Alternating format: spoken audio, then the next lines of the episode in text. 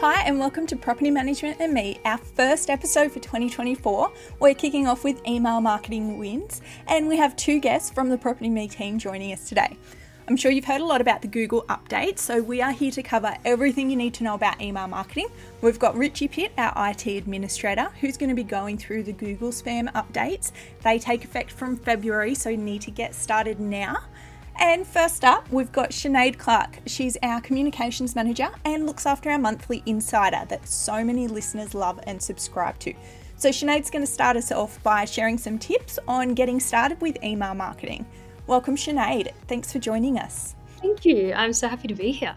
I think it's really important to mention before we get started with anything is any sort of email marketing is going to be better than none. So if you're already doing it, great work. Here's some tips to help refine what you're doing and get some better results. If you haven't started yet, here's your encouragement to do so. You can start small, start consistent, and just once you get the ball rolling, you've then got some data to look at and some things to start improving from there. Yep. Definitely. But looking at how we run our monthly insider newsletter here from Property Me, which we'll be referencing back to uh, a lot through the episode, are there any sort of tools or metrics that you use specifically to help improve the success of the insider newsletter? I think before even starting your EDM, looking at how you're going to measure how it performs is really important. For us, we look at the open rate and then also the click through rate because I feel like they're the two main variables. The open rate looks at, simply put, how many people are opening your EDM. And MailChimp says to kind of stick between 20 to 30% for an open rate. I think that's quite good and quite high. So if you're achieving that, great job. Anything kind of above 15% is pretty good. For the click through rate, it's a little bit harder to measure because, for example, if you have a link to a giveaway, people are more inclined to click that than they are a link to a blog. So it depends on what content you're putting in the EDM, but I think it's good just to consider what's getting the most clicks in your EDM so that you can put more of that sort of content. And just to clarify, EDM, what does that stand for for anyone who's sort of wondering what we're talking about? It basically stands for any email that you would send out from your business. I think in this context, we're mainly looking at newsletters. That's kind of the main form of sending out emails, but it can be anything that's a communication from your business. From the newsletter that we send, so our Property Me Insider, have you found that the order of where we place things affects the click through rates? So, like the first article might get more click through versus ones down towards the end? I think definitely for us, I know we have a question at the start of our EDM that people can click through, and it kind of acts a bit like a quiz. And I feel like that gets the most traction purely because it is so engaging. You see the question and you want to know the answer, but also it tends to be the blogs that are more analytical kind of perform not as well because people want those short, sharp articles. So I find just structuring it in a way where you can just think about it like the content that you would personally want to see, putting that at the top, and then the content that's maybe a little bit more boring or a little bit longer, you can put down the bottom just because people will, with a short attention span, they will tend to just click the top three and then kind of go from there. So, most important, most engaging content right at the top makes a lot of sense. Looking at the click through rate, I just think that's such a great measurement to know what content performs well. I look at a lot of the performance of our content almost daily I'm reviewing it and then restructuring the next content that goes out. It sounds super tech focused, click through rates and things like that, but it's basically people are most interested in this. Are there any other technical aspects that are really important to be covering? Most people think that when they're creating their newsletter, they need to make it look the most aesthetic and they need to put the most information in there possible. And while I think that's definitely beneficial, looking at the date and time that you send the EDM is super important. And it's a pretty easy way to increase how well the EDM performs or the newsletter performs. So for us, we tend to send on a Thursday just because MailChimp suggests that that's the best day to send a newsletter out. And then it's often debated what time of day you should send, but I find for us 3 p.m. and 10 a.m. work best. So we typically will send all of our emails, particularly our newsletter, out around those times just to make sure we're getting the most amount of people possible. A super easy way to increase people opening your EDM is to make that subject line really engaging. I like to include an, an emoji at the start. I feel like we love emoji. We do love an emoji.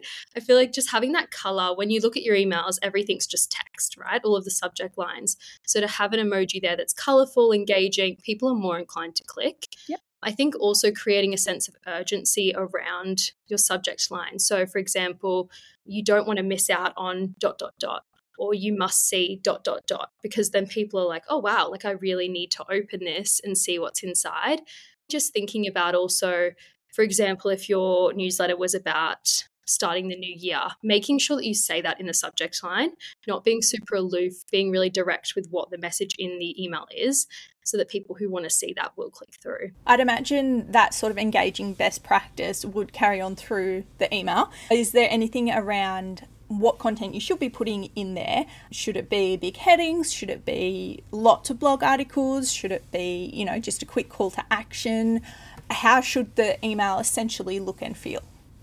Yeah, through my research, most of the main providers like MailChimp, HubSpot, all of those sorts of places, they say to include questions, surveys, anything that's really interactive, quizzes, things like that, that your audience is going to want to click on because it just gamifies the experience of reading the newsletter a bit more. We have a survey, a poll, a question. We've just recently created a quiz. So, putting all of that in there, I think, is a great way to improve your click through rate and to keep people's retention high. I also find that sprinkling those quizzes and those surveys and whatnot in between the blogs or the messaging that you're putting in your email helps to keep people scrolling through. So I would say just keeping your content super interactive, using photos as links, those sorts of things that visually are appealing to people. I love quizzes. They're such a fun way to break up the day, and we have a really great one in our next Insider. So make sure that you subscribe now so you get that one out at the start of February. We do have to cover the dreaded word unsubscribe. Is there anything you can do to avoid these? There's no way to really avoid it because people are going to unsubscribe no matter what. I think the obvious approach is the best approach, trying to make your emails as engaging as possible. Try not to spam people heaps. So we stick to like a monthly newsletter. That way you're getting yeah. that repertoire of having people coming back and, and checking in, but it's not every single day because people tend to get annoyed and want to unsubscribe. Just thinking about those things in sort of a lens of having a bit of common sense is great. So a two pronged approach, making sure that your content's engaging so people don't want to unsubscribe.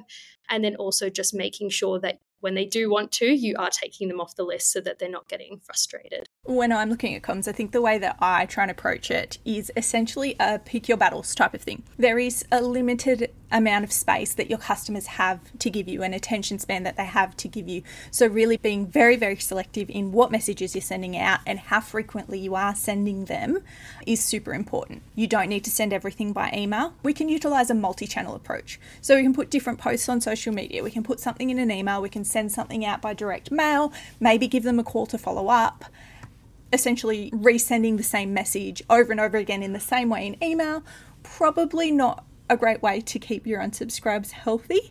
Definitely. I would tend to agree with that. And I think even if you are trying to hit the same message in your emails, making sure that the way in which you're displaying it is different is really crucial because they're still getting the same message, your audience, but it's framed a bit differently. So you might use an image or a link to a video on one and then have that as text in another email, just diversifying the way that you're sending out that message prevents people from thinking that it is spam. So I would agree. And varying the way that that message gets across, another way to test how your content performs, maybe doing different variations of the same messages to different groups of customers. We use MailChimp and A B variable testing is super important. It's a little bit nerdy and it feels a little bit like I'm back in school doing a science experiment, but it's really fun.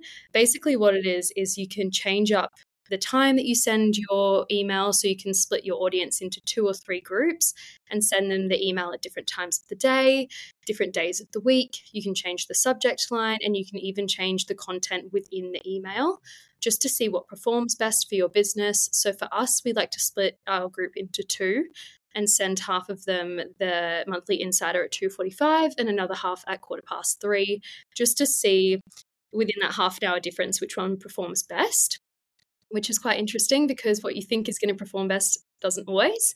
So I think that that's a great way to test what your audience likes because you can look at all of the, the research and all of the tips online. But at the end of the day, the audience that you have is quite unique. So some of their trends are going to be quite unique to not only your industry, but your business. Absolutely. Thank you so much for joining us, Sinead. We're going to throw over now to Richie Pitt. As mentioned earlier, he's our IT administrator here at Property Me, so he looks after everything tech related that isn't our product. So, what is happening in the world of Google? Basically, Google has announced a war on spam. I guess is probably the easiest way to describe it. We all know how much spam email we get. We all know how annoying spam email is. And basically, what Google has announced is that from February, they're going to announce guidelines that they're going to enforce. Not to get too technical, and we'll keep it nice and, and light. So, there's basically uh, a set of email security standards that have been around for a little while that the big providers like Google, Microsoft, um, Yahoo were all kind of part of uh, developing and implementing. They haven't been enforced kind of today, and that's what Google's changing. So, what these basically do is prove that you are the owner of the domain you're sending from. So, realestate.com.au, for example, the first one proves that you own that domain.